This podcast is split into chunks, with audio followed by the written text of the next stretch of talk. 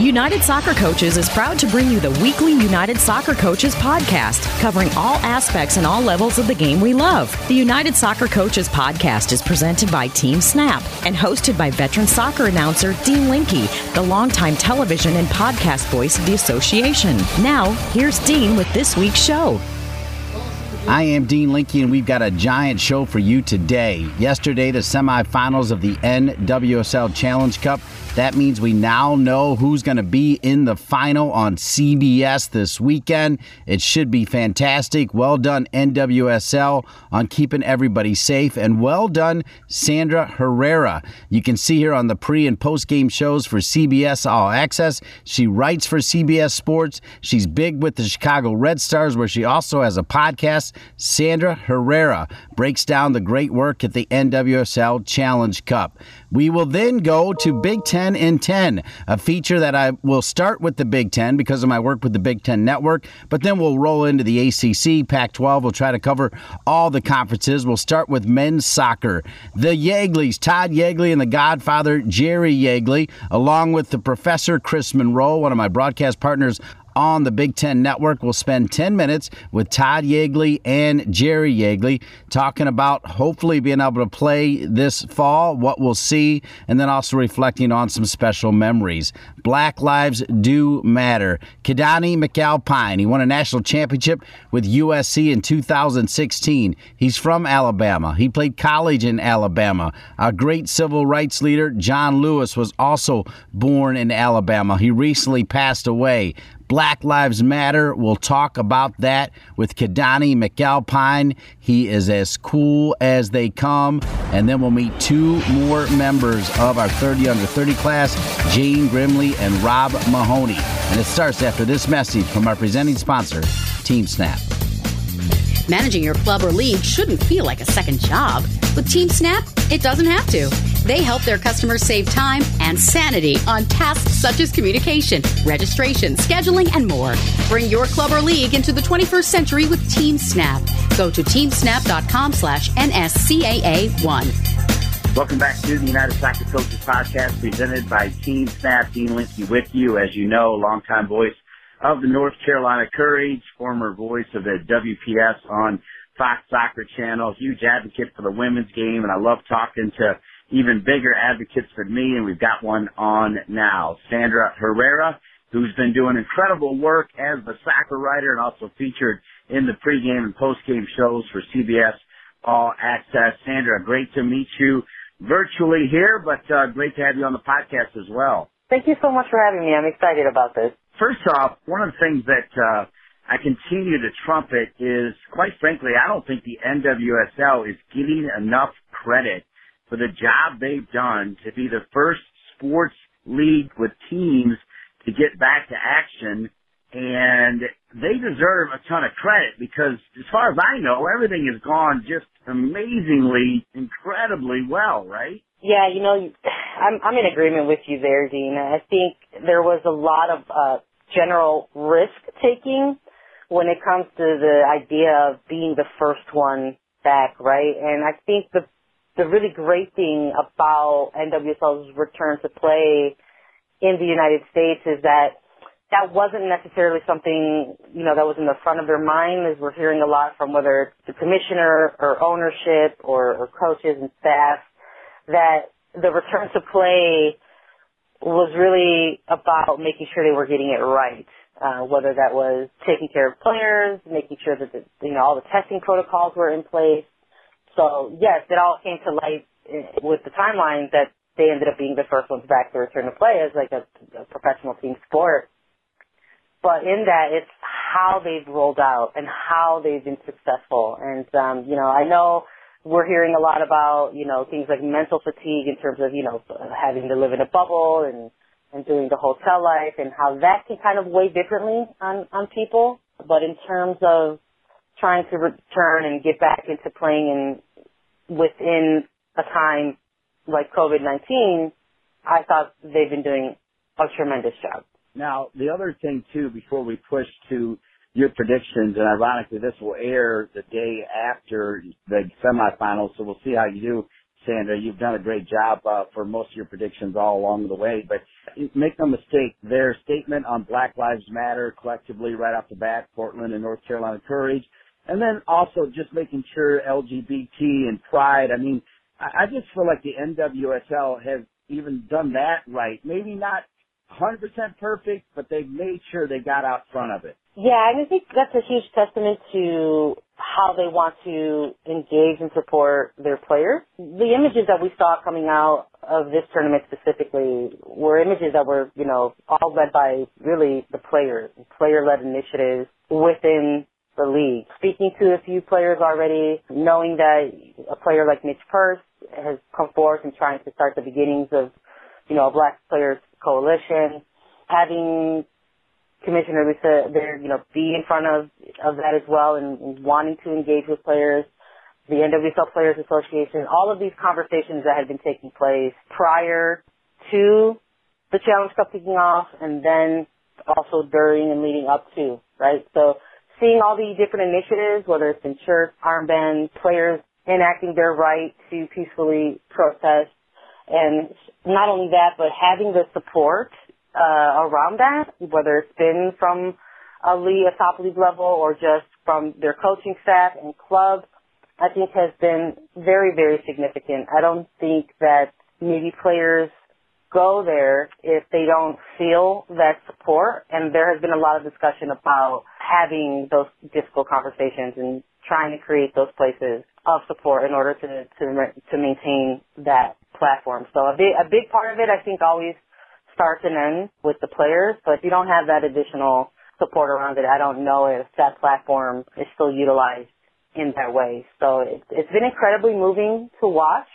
And I'll also just add that I also feel like it's incredibly necessary because we've been hearing a lot about that as well, whether it's surrounding the Black Lives Matter movement or whether it is supporting LGBTQ rights. All of those things are on equal level in terms of being pushed forward, uh, in terms of accepting those things and, and, creating the change that we want to be kind of as a, as a community within women's soccer and to a larger extent globally. All right, well, let's break down these semifinals and let's go ahead and get a, a little jab in there. Although I will say, while I've been the voice for North Carolina Courage, I love the league, so I'm definitely not one of those just hey the Courage rule everything. Although they've been pretty dominant, I totally get it, Sandra. If you're gonna, if you're being honest with me, I know that everybody's loving the fact that the Courage lost, except for the Courage fans, because it's like the New York Yankees type of thing. So hopefully you will be honest on that part and be like, yeah, it's going to be good to see somebody else in there. I'm not to lie to you. I'm still in a little shock that it happened.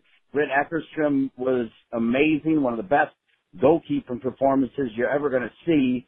So with that as a side, please admit to me that you're a little bit happy and then break down those semifinals. Can you do that for me? Uh, you know, first off, you should always be supportive of, of that club because if you're calling them, you're watching them closely, so of course you're going to have that attachment. So I love that out of you.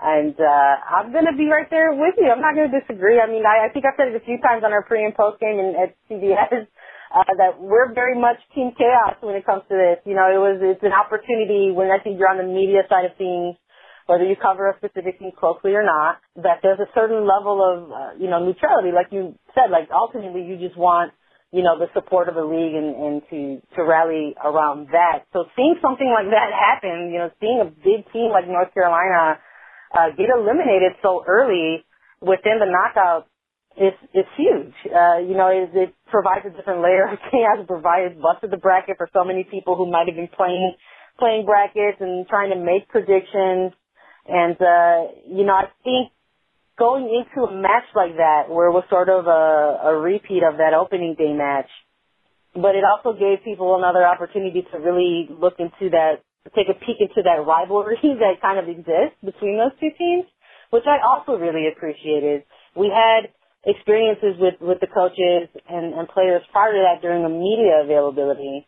And you heard whether it was from head coach Paul Riley or, or, or players that it's a rivalry that's very real and that exists, and they all feel that it's those types of things are necessary to actually help the league grow. So I think yes, there's this obviously going to be a bit of shock. There was when it happened when a, a, such a dominant team like North Carolina Courage were bumped, especially for someone like me who's covering. I mean, I, I had them pick to to win the whole thing, so you know we've had to to adjust some things there. But not only seeing that elimination happen, but ha- having it happen, you know, through a team like Portland Thorns FC, I think this adds to that that layer. It's another layer to this kind of storied rivalry that we're that we've watched kind of grow more recently within the league, you know, because it's not something that's uh, you know, kind of been in existence since it started. You know, it, it really kind of started kind of in these these later years. So we're still watching it grow, and this is part going to be part of that part of that rivalry. So I think uh, stuff stuff like that. I mean, I'm in agreement with the coaches and the players on that. That it's important for the league. And while it's disappointing that someone has to be on the losing end of that, especially a team like North Carolina who's, not used to kind of being on the losing side of things, I think it's, it's provided a lot of fun storylines uh, heading into the rest of the knockouts. All right, so this will air on Thursday. The games will already be played. Who's gonna win in your eyes? And obviously, uh, no one's gonna, you know, give you a yellow card if you're not right. But who do you think is gonna be in the final? You know, I I was looking at all four of these teams, and even prior to these quarterfinals, when I was zeroing in on that quarterfinal between OL Reign and Chicago Red Sox, because they were ultimately that that fourth quarterfinal to be played during this first round of knockouts, and I just sort of felt like if there was a team between the two of them that kind of got their their goal scoring going, that they would maybe be the team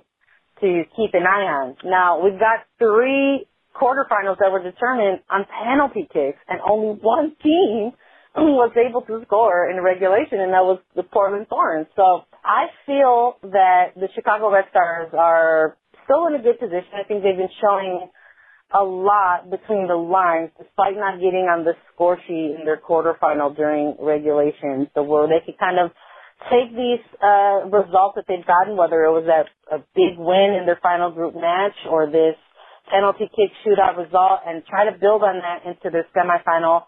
They're a team similar to Portland with a lot of experience in a in a type of knockout round playoff experience. So uh, I think that that's going to be to their benefit, and I think that that's going to be to a benefit like a team like Portland Thorns. So I think when you're looking at these four teams, you're maybe looking at those two teams that have had that experience before. But it's also very very exciting that there are two teams in Houston Dash and Sky Blue who are going through kind of their first experience in, uh, you know, semifinal type of play where they haven't necessarily ever made that kind of regular season, postseason debut. So if we're looking at the possibility of a championship cup final being won on penalty kicks, because that's a lot of games to be decided on penalties, I really think it could be anybody's cup at this point.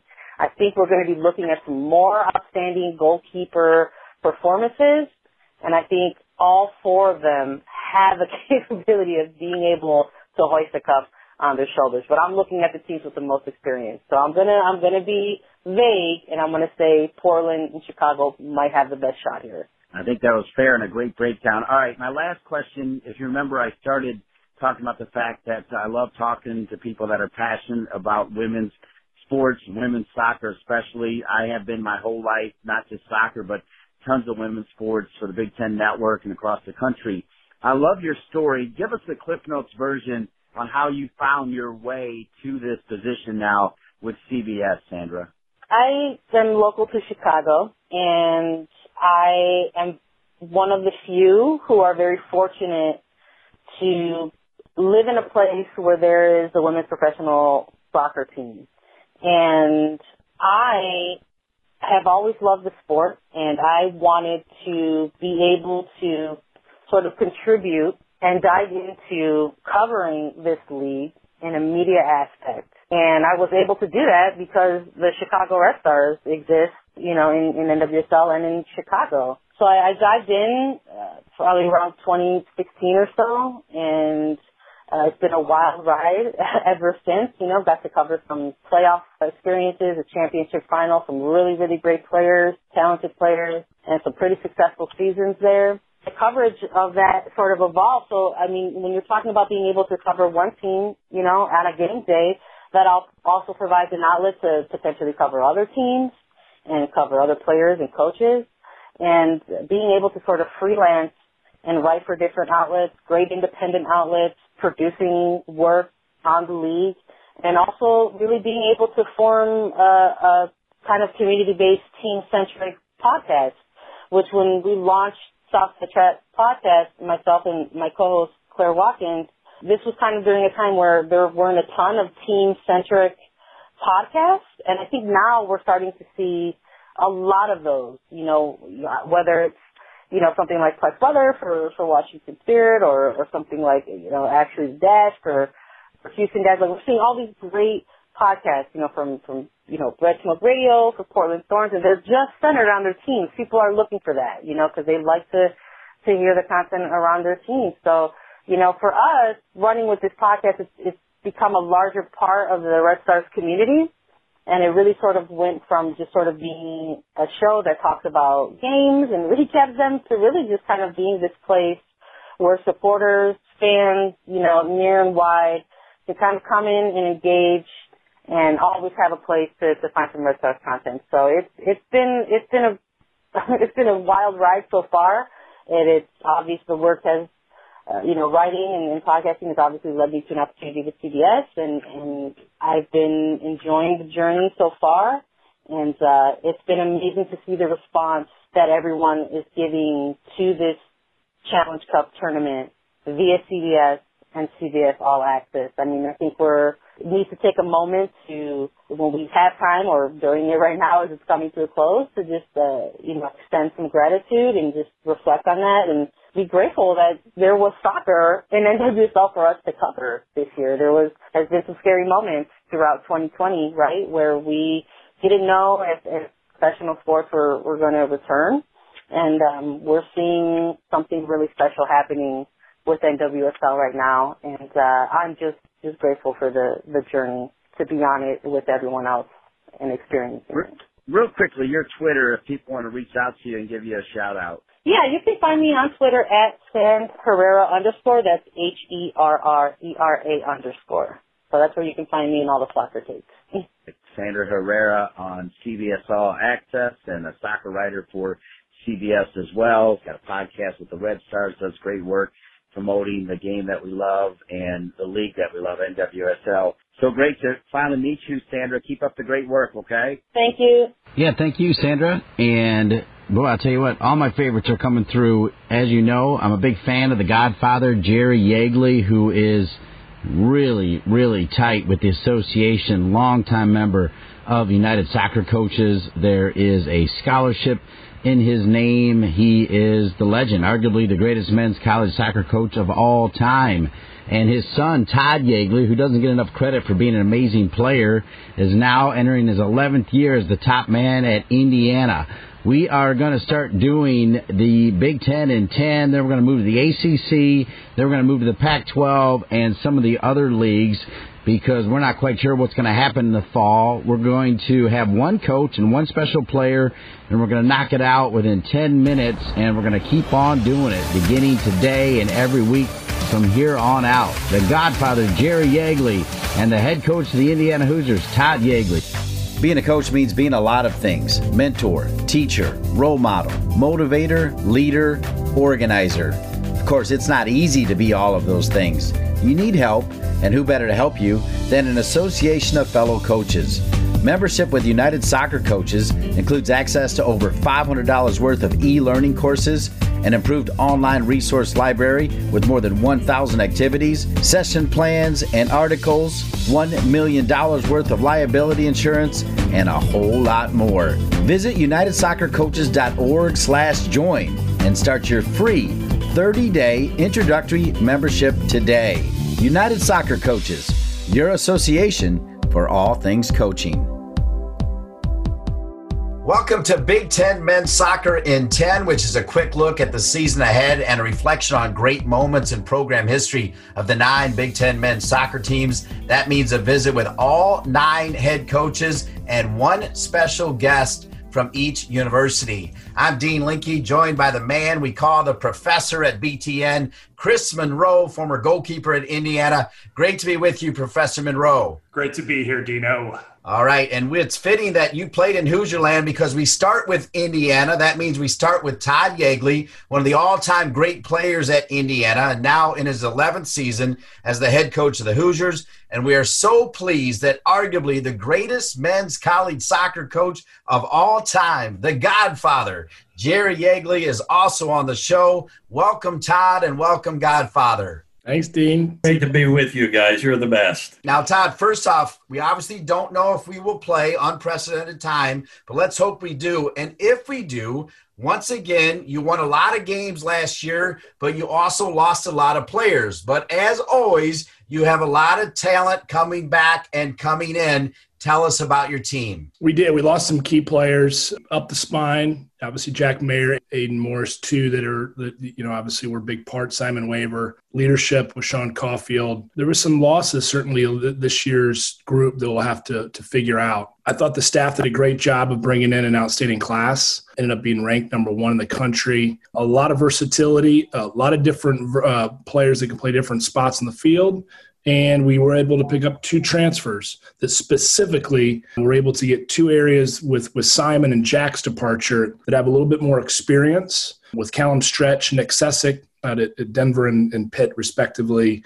So I think between our returners, a very strong core, the nine incomers, seven freshmen, two transfers, we're poised to have some good depth and, and some some battles in the field. In terms of what the summer's been like for you, obviously COVID has impacted everybody's way of life. How has your returning players really helped uh, kind of ingrain these newcomers into the team and what's the communication been like between the old guard and these new guys been good. We've we've done the best we can to stay connected to our team in these unprecedented times through a lot of Zooms and, and calls. We've been able to get the new players involved with that in the summer to get them a little bit more comfortable with with our players, whether it's a video session or just uh, a general talk. So I think the best we can under these times. I feel that they're as comfortable as they could be, um, and obviously they're starting to arrive to campus now to get into some voluntary workouts. So I think the bonding will will, will begin uh, and, and, take another layer. But we have a great group of returning leadership that is, I think, ready to emerge. Spencer Glass thinks really ready to take even a bigger role.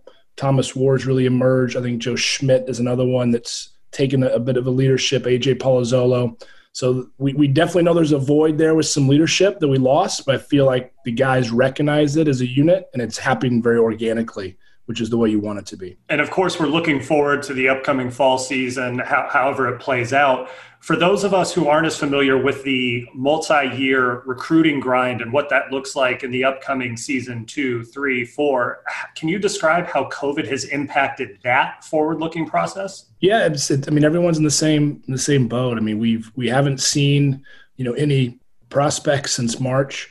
Um, we were in a great position with where we were in recruiting. I can't get into specifics on where we are, but I can tell you we're in a good place with with our future recruiting, and and obviously this class that we brought in is really robust. So we're all at a, at a, at a bit of this standstill time of trying to identify, continue communication, but visits are important, and also being able to get out and see these kids play again is important. So we're doing the best we can. I think it will be a bit of an awkward six, 12 months of recruiting but we'll do everything we can to, to make it uh, the best we can. Godfather, you always call the new players coming in like Christmas presents under the Christmas tree, kind of like this great gift that you gave me. what do you think about these new Christmas presents coming in? Oh, I can't wait. One of my favorite times of the year. You want to unwrap them and see if you want to keep them or send some of them back. It's interesting. Extremely interesting. Well, well, speaking of recruiting, earlier this summer, the Worth the Wait documentary aired on the Big Ten Network, and it chronicled the 20 year journey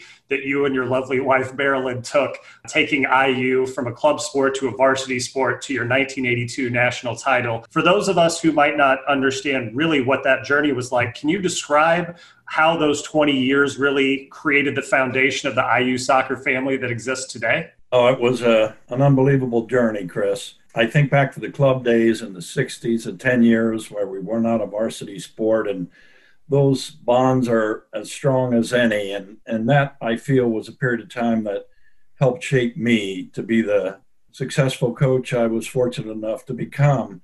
And we had to do everything We had to do everything, and there was no you know, no entitlements, no money, no anything. You just did the best you could, but we took a lot of pride. And I think that pride in the uniform that stemmed from those days has been one of our keystones of success. You know, I've called you the Godfather because you are the greatest of all time, but I got to be fair. I don't think Todd Yeagley gets enough credit for how good he was as a player and as a coach. Can you comment on that, Jerry? From the time he could kick a ball, Todd loved the game. He was a he was a junkie. He was uh, unfortunate. JT Trask was here in town, who was a junkie, and he worked with him. I give JT a lot of credit there. But Todd had what very few players have. He had that where the game slows down, and he didn't seem rushed, and his technique was impeccable. 93 and 94, when we were ranked number one in the nation, it was one of the most beautiful times that IU played soccer to, to watch and enjoy. And fortunately, unfortunately, we didn't win a championship, even though we were ranked number one both those years.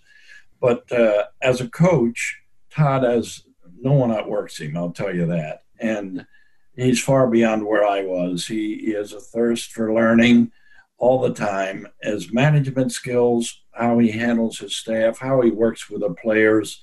I just I just marvel. I stealth in the shadows. I watch and I enjoy.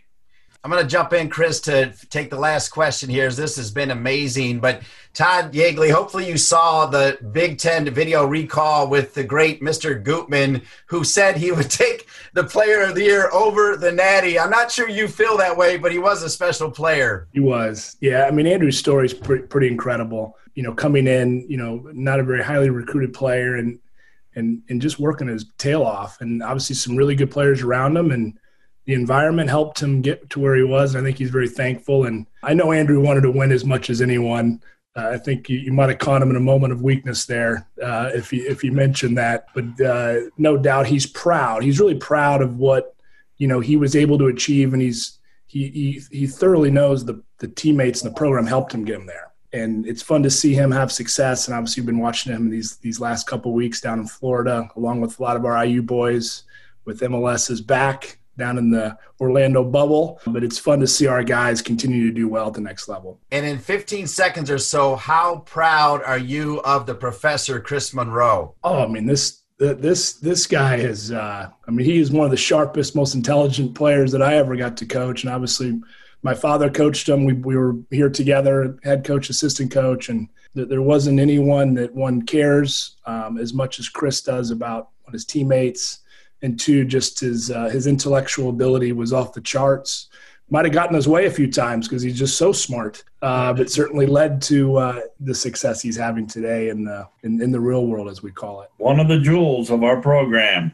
Well said, Godfather. Great to be with Jerry Yeagley and Todd Yeagley, and also former Indiana goalkeeper Chris Monroe, who I call games with on the Big Ten Network. We'll bring you the Big Ten in 10 every week. Then we'll move to the ACC, then the Pac 12, and then the other conferences. And even if we don't have a full season of college soccer, if we have no college soccer at all, we'll continue to feature the great coaches that make college soccer what it is today and also great members of each program that we talk to. It should be pretty neat. The other thing we want to continue to do on this program is continue the dialogue that Black Lives Matter. Nicole Hercules, who is the chair for the Black Coaches Advocacy Group for United Soccer Coaches, will want us to do it. I want to do it, and you should want us to do it. Keidane McAlpine grew up in Alabama He's now out at USC. In 2016, he led the Trojans to the national championship in women's soccer. The man is cool as a cat. And of course, he's had to live it every day. His life matters. Black Lives Matter. Keidane McAlpine when we return. Looking for ways to improve your training sessions? Kwik Goal has supplied the highest quality soccer goals, seating, field, and training equipment for over 30 years. From backyards to the world's greatest pitches, Kwik Goal has products essential for every level of the game. As an official partner to the United Soccer Coaches and technical partner to U.S. Soccer, Kwik Goal knows what equipment you need to take your game to the next level. Visit kwikgoal.com to satisfy all your equipment needs. Welcome back to the United Soccer Coaches podcast presented by Team Snap. I want to thank the Godfather Jerry Yeagley and his son Todd Yeagley in our last segment. As promised, we're joined by the top man at the University of Southern Cal. He won a national championship in 2016 with their women's team. Keidane McAlpine. Keidane, welcome to the program. Thanks for having me, Dean. Well, and we're going to talk soccer, but very little soccer because it's important to keep the dialogue going on Black Lives Matter. Nicole Hercules, who is the chair for the Black Soccer Coaches Advocacy Group for United Soccer Coaches, has done an amazing job, and I'm going to make sure I do my part, Keidane. I started thinking about you when I was looking at your background, remembering our great conversation. I saw that John Lewis passed away. What a pioneer he was. Seeing him sit next to Martin Luther King. Well, guess what? He was born in Alabama. You were born in Alabama. Yes. You went to college, yeah, in Alabama. He was a, an inspirational figure, wasn't he? Absolutely, absolutely. I mean, when when you just think about the images uh, in, in Selma and, and you know having having been able to to visit that that bridge and and and just seeing those images, I mean, um, and then his continued work through his lifetime, you you can't help but one be grateful that that so many people have recognized the work that he's done. To see, uh, you know, even even in, in government, the the bipartisan um, acknowledgement of his work and the human being that he was, and then in, in light of what's going on right now, to show that you know his work isn't done, and and um, we're still we're still pushing to to kind of create the equality that we all hope uh, that we can find. Well, that's what has to happen, and I feel like this is the time where we got to keep the dialogue going. It can't be here and gone, or otherwise we'll be right back into that naive spot that we've all been for way too long. And really, I think one of the other images that wanted me to continue the dialogue as well is even in his dying days, his dying days, he was able to get up high and see the Black Lives Matter leading right up to the White House in D.C. and he was able to walk down there. He's only five foot six. He looked like a giant with a purpose, right? Yeah, right yeah. down to the end, right? No doubt about it. I mean, I mean, this, this when you think about, you know, I, I think about my parents. I think about, um, you know, the, John Lewis and I, I had some some very very interesting conversations with my father, just talking about his time as a young man in his twenties, growing up in in the South through all that, and and and you know, it, when you think about John Lewis and the work and the the, the dangerous places that he he was in, and and putting his life at the forefront of, of, of trying to make it better for the people that come from behind him. So to see him be able to, to see the fight continue and see so many young people, and not just so many young people, so many different races in the fight. You know, I, I think it's, it's a very, um, it's very telling that, that, you know, hopefully he can, he can somewhat rest peacefully knowing that the fight is going to continue through many races, and, and it's not something that's just going to go away. Well, hopefully we do it all together, Keidane. But before we get there, we do have to listen. We have to reflect. If you've been listening to the show, Shaka Daly shared some stories. Tia McNeil, McNeil opened my eyes in a big way, even with this passive aggressive racism that all of us seem to have and don't even realize that we have, that we need to change. Were you taught that as well by your father that you had to quote decode and and change the way you acted when white police officers came around? Were there any stories like that, Keidane? Oh, absolutely. I mean, it, it, it's it wasn't just um, it wasn't just about you know decoding. It was it was all, it was about survival, right? Making sure that you don't put yourself in harm's way. I got pulled over in Tennessee because my license plate had my college around it. You know, everybody has a little you know outline with your college on around your license plate. Well, evidently there's a law in Tennessee that that's still illegal. They pulled me over, they searched my car. You know, that's not a reason to search somebody's car. But sure enough, it happened. But you, you know, in order to protect yourself, you have to, you have to, you know, I always put my hands on the wheel, you know, uh, and, and make sure they can see my hands at all times. Um, you, you have to though. Um, it, it's just the way of it. I mean, you know, there, there are certain things that, you know, your parents teach you, um, you know, my dad growing up, you know, like he did, it's, uh, he always talked about facing the door, facing windows, you know, making sure that you can see, uh, just in case somebody who doesn't like you, you know, is, is, has, you know, is out there. And, um, you know, we had, we had conversations, many a conversation, like to this day, like you look at what happened to, um, you know, Ahmaud Arbery and, you know, you talk about, I've talked to many of my friends about, you know, dressing the same way when you go out to certain areas to, so that people know that oh yeah, that's the same guy that lives here. You know, I see him all the time. He's got the same stuff on, and things like that. There are plenty of stories and plenty of, of situations that you find yourself in where you're just trying to protect yourself and make it to the next day, and and it's it's um, it's an unfortunate reality. Tell me that you do feel like we are going to keep the dialogue going. When I say we, I say all of us, right? Doesn't matter what your skin color, all of us. We know there's some issues, but do you feel like the dialogue is going to stick around this time, Keidane? Because I, I feel like it is, and maybe that's because I want to take ownership as well. But tell me that you believe that we're going to keep this dialogue going. We're going to listen, learn, and change.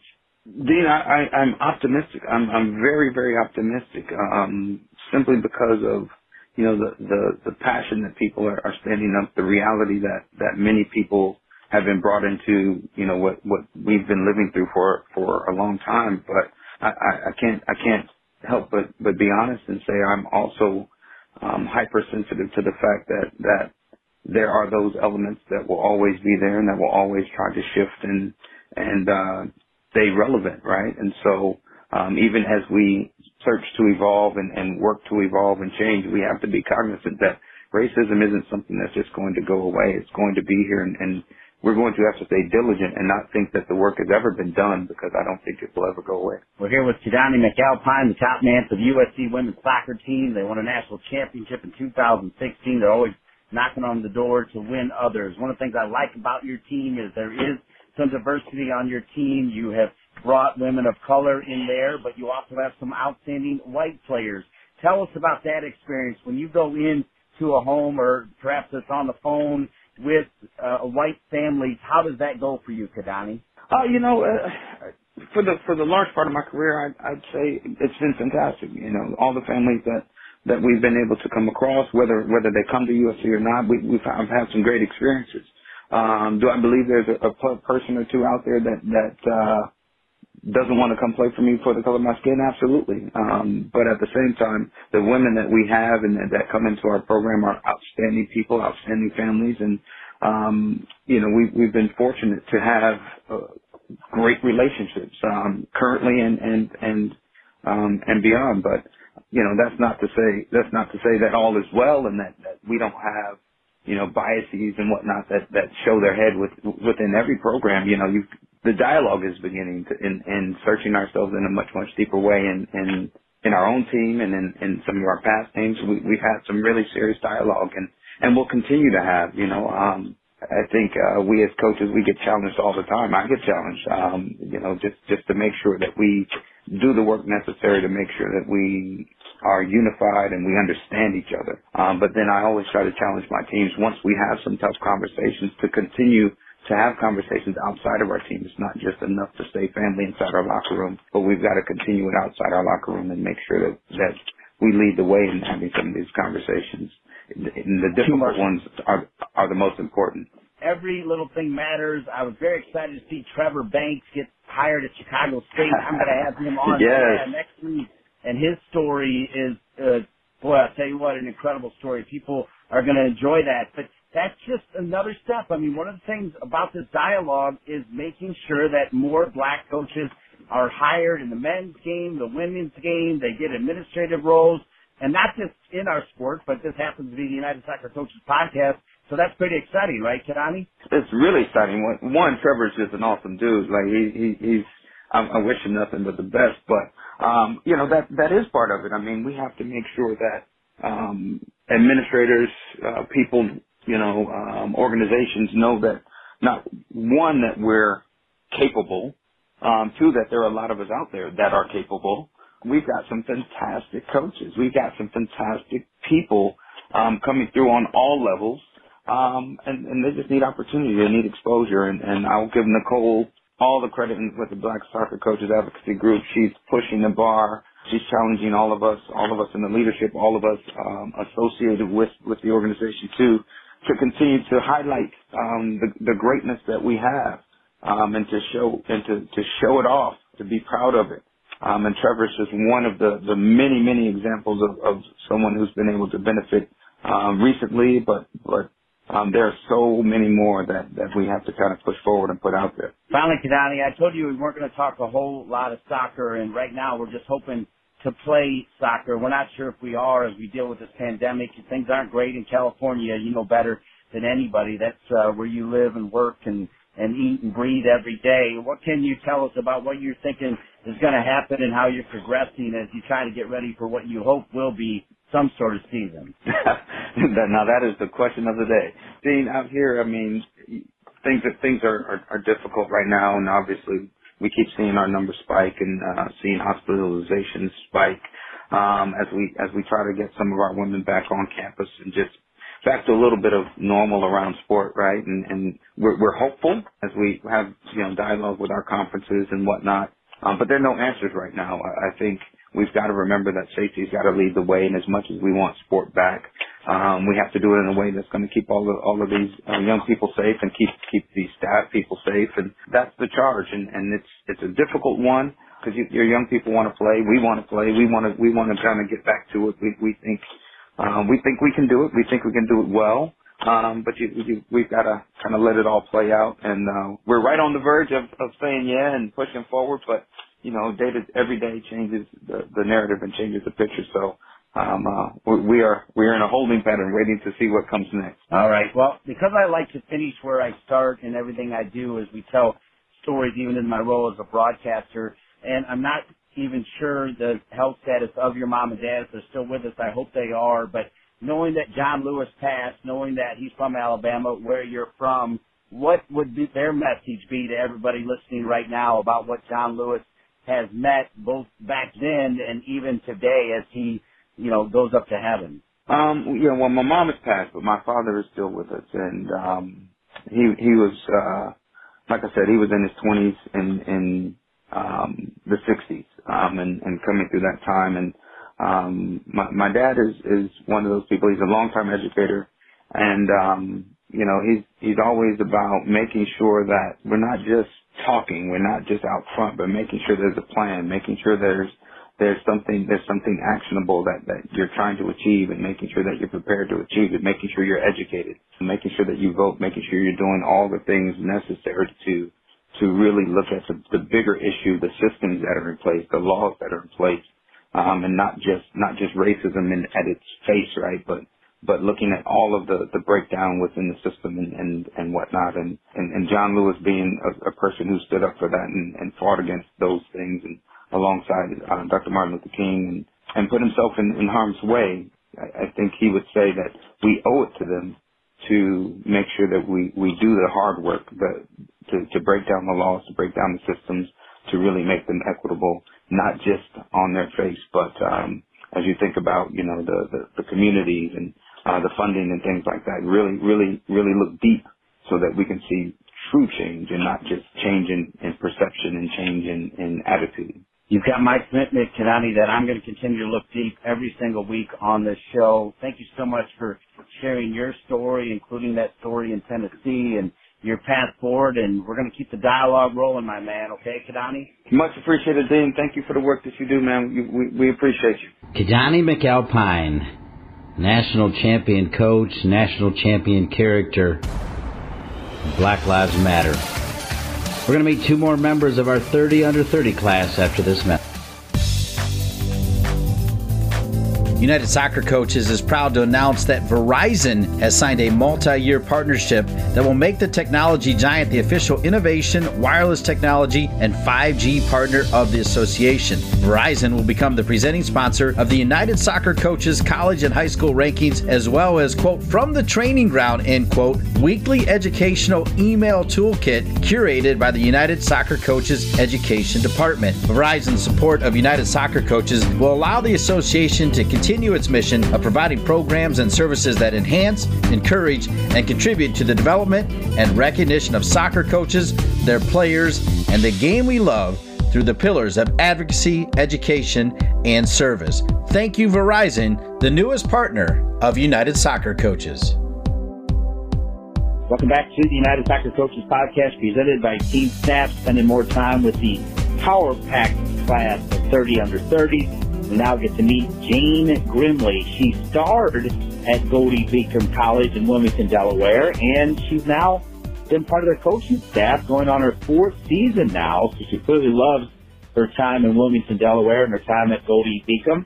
another member of our 30 under 30. Let's meet Jane Grimley. Jane, welcome to the show. Thank you so much for having me. It's clear that you do love Goldey Beacom, right? You played there, now you're coaching there. It's got to be somewhere that you really enjoy. Yeah, it's when I first got there too. It was it's still a small school. It's a, a business focused school, but even since I got there in 2013 till now, it's just progressed and developed, and it's become such a I guess a staple kind of in that community, and now it's becoming more recognized throughout Division Two and in the area itself and the country as well. So it's been great to see that growth, and I've been happy to be a part of it. You put together a solid four-year run as a player, amassing 11 goals and 28 points over 65 games, 58 starts. Two-year captain, you scored four goals each of your last two seasons and recorded 10 points in your senior campaign. To me, when I see captain, I see leader. So clearly the notion of being a coach, if you're a great leader, ties in. Did you know you wanted to be a coach the entire time, Jane? No, I, you kind of get a taste for it though when you're running like captain's practices and doing those sort of like managerial responsibilities, but as a team, you know, as a member of the team. But I honestly thought when I started coaching that it was going to kind of like fill a void for me because I was going to miss playing so much.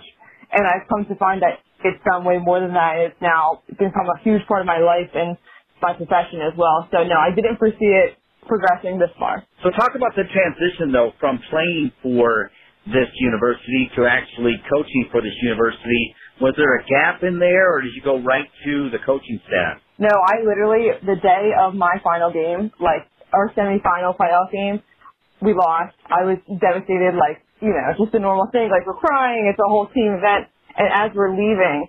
And we're in the parking lot. I just ran up to the head coach and I said, I can't live without this. Like this has become such a huge part of who I am in my life and soccer can I just jump on staff? And it literally was an immediate thing. There was never a break.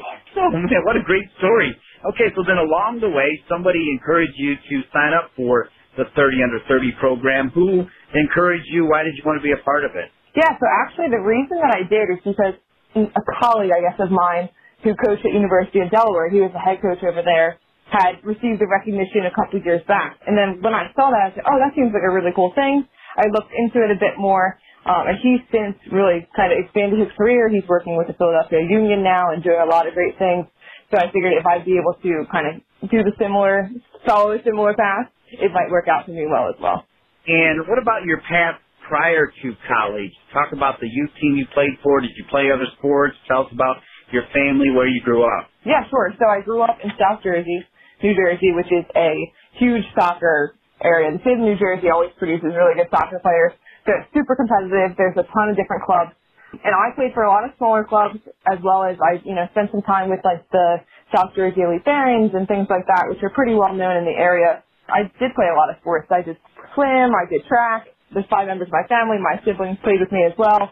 And it was kind of just from a small town kind of perspective where I didn't really follow the, that maybe the ideal path of how you would get recruited the, the teams that you would play for, the showcases that you would go to. But obviously it worked out, and I think, you know, it all kind of works out how it's supposed to. Even though my path was maybe different than some others, it still brings you to a different point, and you learn a lot along the way. Jane, some huge names in women's soccer coming from the Jersey area. Carli Lloyd, Heather O'Reilly, the list is long. I think Tobin Heath is from up there. Yep. I mean, uh, yeah, big time superstars. Did they play a role in your drive to want to play soccer in college? To be honest, I felt like the women's game has it wasn't as developed then. Like we had the I remember growing up and sort of looking up to like Mia Hamm and all of the different players, but it still wasn't to the point where it is today. Where now like I'm the biggest women's national team fan ever. Like I love them. I like stalk them. I want to go see all of their games.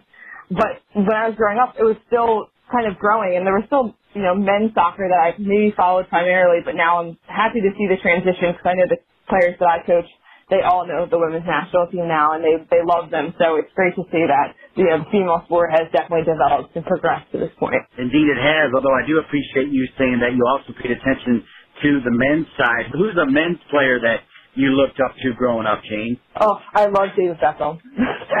obviously because he's good looking, but also because he's just a fantastic player. And he spent some time in the MLS and here, so you kind of got a little bit of a taste for who he was, even though it was towards the end of his career, maybe not in his prime, but he had, you know, just such a successful career and he was fun to sort of follow and he still, you know, has a presence here in the US down in Florida, so it was a fun journey to watch. You know, I love that choice as the original director of communications for Major League Soccer. I feel like I can reflect back 25 plus years later and say that he might have made the biggest impact on the league of any player, bar none. And like you said, he's staying with it. So it's great that uh, you shared that story. All right. So looking into the future, then, where do you see Jane Grimley in 10 years from now? Yeah, so right now, beyond coaching, I also work a full-time job. So I do have a marketing job in a healthcare organization, which is my full-time nine to five sort of job, my desk job. And I love that, right? I went to school for marketing and I love my members my team. I have a great position. And that's kind of the path that I thought I would follow when I graduated college and I got my degree and my master's degree and all of that. But honestly, 10 years from now, if I found a potential opportunity that allowed me to do coaching as more of a primary focus, meanwhile still using my marketing skills and all of those things that I've sort of achieved working in a more, you know, business professional setting, that's where I'd like to be in, in a little bit more they're great. My work, they love, they, you know, they let me do both things. They let me have spend a lot of time coaching and, and doing things that I need to do. But I feel like I can't give 100% to my teams, my players, coaching full time unless I kind of transition my life at some point to be that as my full focus. Now, you told us what made you want to apply for the 30 under 30. As you reflect now, what's been the best part of being a member of the 30 under 30 class, Jane? Yeah, for me, I think well, being able to attend the convention and kind of meet the other members of the 30 under 30 class, as well as your mentor and just everyone else who's at the convention, the networking aspect I think is like the biggest piece for me. And that's something that I've always found in my professional life, but now also, you know, coaching is just sort of beyond just what you do in the field. You have to deal with other people. You want to meet other people, expand your network, and that's kind of allowed me to get to this point where I've now, you know, it's a pretty small coaching soccer world, so I've been able to kind of probably progress a little bit faster with the connections that I've made, you know, the guidance and the advice that I've gotten along the way. One final plug for where you played and where you now coach, the name of the university, their nickname, what division it is, and what makes it so special. Sure. So I played and I now coach at Goldey Beacom College. They are the Lightning. That's their mascot. I guess what I enjoy about it the most? It's a small school. So you do get the one-on-one time with, you know, the professors, the various coaches of different athletic teams. You kind of know a lot of the student body and a lot of the student body is athletes and athlete focused. So having that nice kind of like community family sort of environment I think really, you know, benefited me and I still have a lot of friends from all over the world and from school and it's all because of my experience there and and since then the program has only evolved and expanded with those kind of core values at heart. So I'm looking forward to seeing where it goes, you know, from now even farther, hopefully into like the NCAA tournament and things like that. That would be our next goal. I'm looking forward to see where you go. You got great energy, Jane. I can dig that uh, you're in marketing because I feel like you could market anything, and I love that you're in coaching because I feel like you could inspire anyone. You certainly inspired me. Thanks so much for being on the United Soccer Coaches podcast presented by TeamSnap. It was a pleasure, Jane. Awesome. Thank you so much for the opportunity. And we'll meet another 30 under 30 superstar, Rob Mahoney, when we return.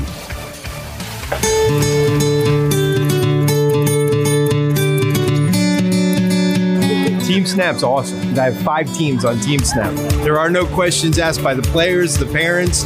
Very easy to use. Very, very, very easy. Simple to use. Everyone, you know, everything's right there. Messages, availability, boom, boom, boom. I've looked at other at other things, and I think TeamSnap sets the bar for this type of team management software. It's the best that I found. Welcome back to the United Soccer Coaches Podcast. Glad to be back, racking up some great 30 under 30 interviews. This one coming up will be another great one as we're joined by Rob Mahoney. He is currently the girls varsity soccer coach at Melrose High School, located just outside of Boston. And he joins me now. Rob, thanks for being on the podcast. Hey, Dean, thanks for having me.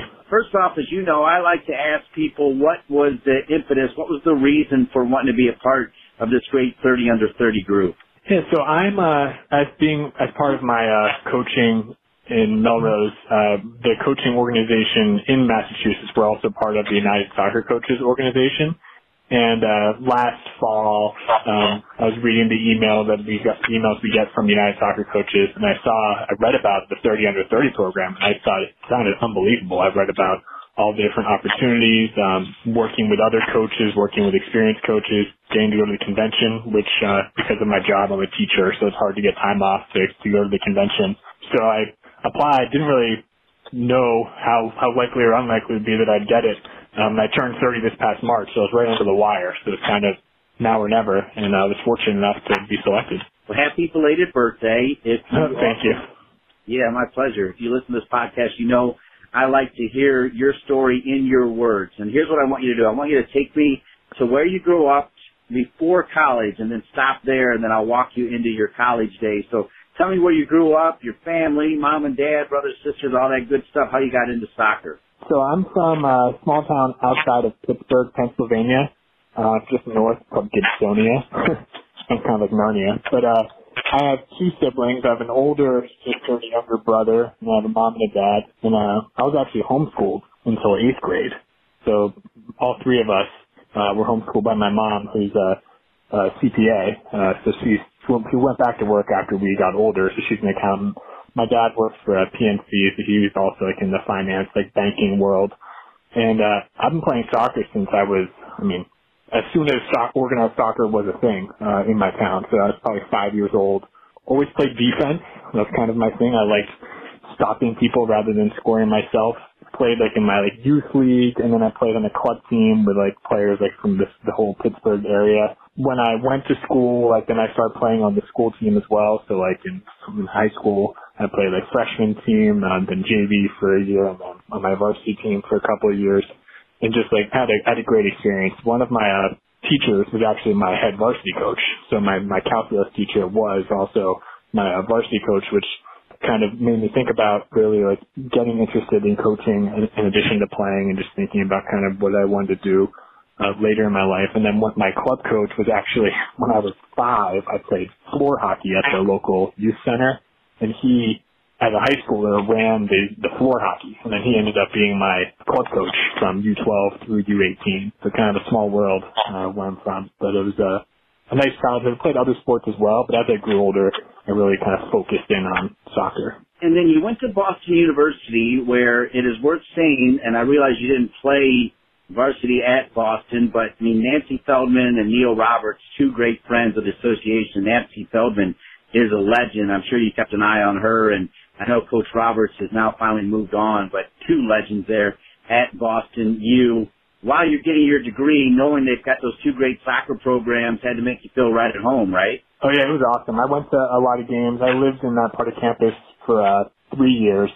I actually met my my wife there. She uh, she went to BU. She was a year before, um, a year younger than me in school at least and we both played soccer growing up and in high school. So we ended up playing intramural together. That's kind of how we got to know each other. And actually, my work study job was in the athletic center. So I got to like I got Coach uh, Feldman, Coach Roberts were very friendly with me. I'd like sit at the desk near the uh, like the entrance to players' locker rooms. It definitely felt right at home being around the athletics, around the soccer players. Like the I'd play on the Nickerson Field, which is where the soccer teams play their games. That's where the intramural sports happened. So even though I wasn't, yeah, I wasn't quite good enough to play Division One, it was still great to be around that soccer culture while I was there for four years.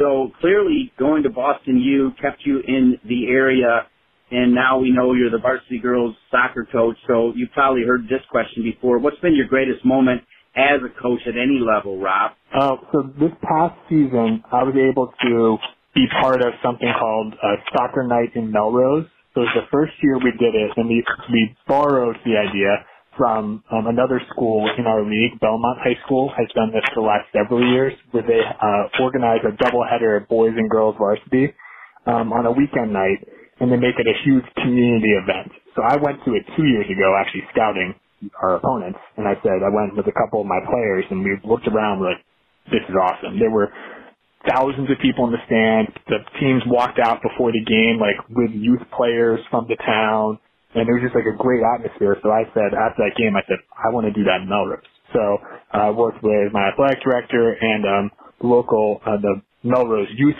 Soccer organization has been very supportive. So they actually helped organize, and we did it with um, a neighboring town, Burlington High School, Uh, we had the boys varsity played and then the girls varsity played and we had over 2,000 people in attendance. Uh, we had like the New England Revolution Spirit Squad came and did giveaways and games. The mayor of Melrose uh, played the national anthem on their trumpets before the game. Then we had the youth players come out and holding hands with the, the varsity players uh, before each game.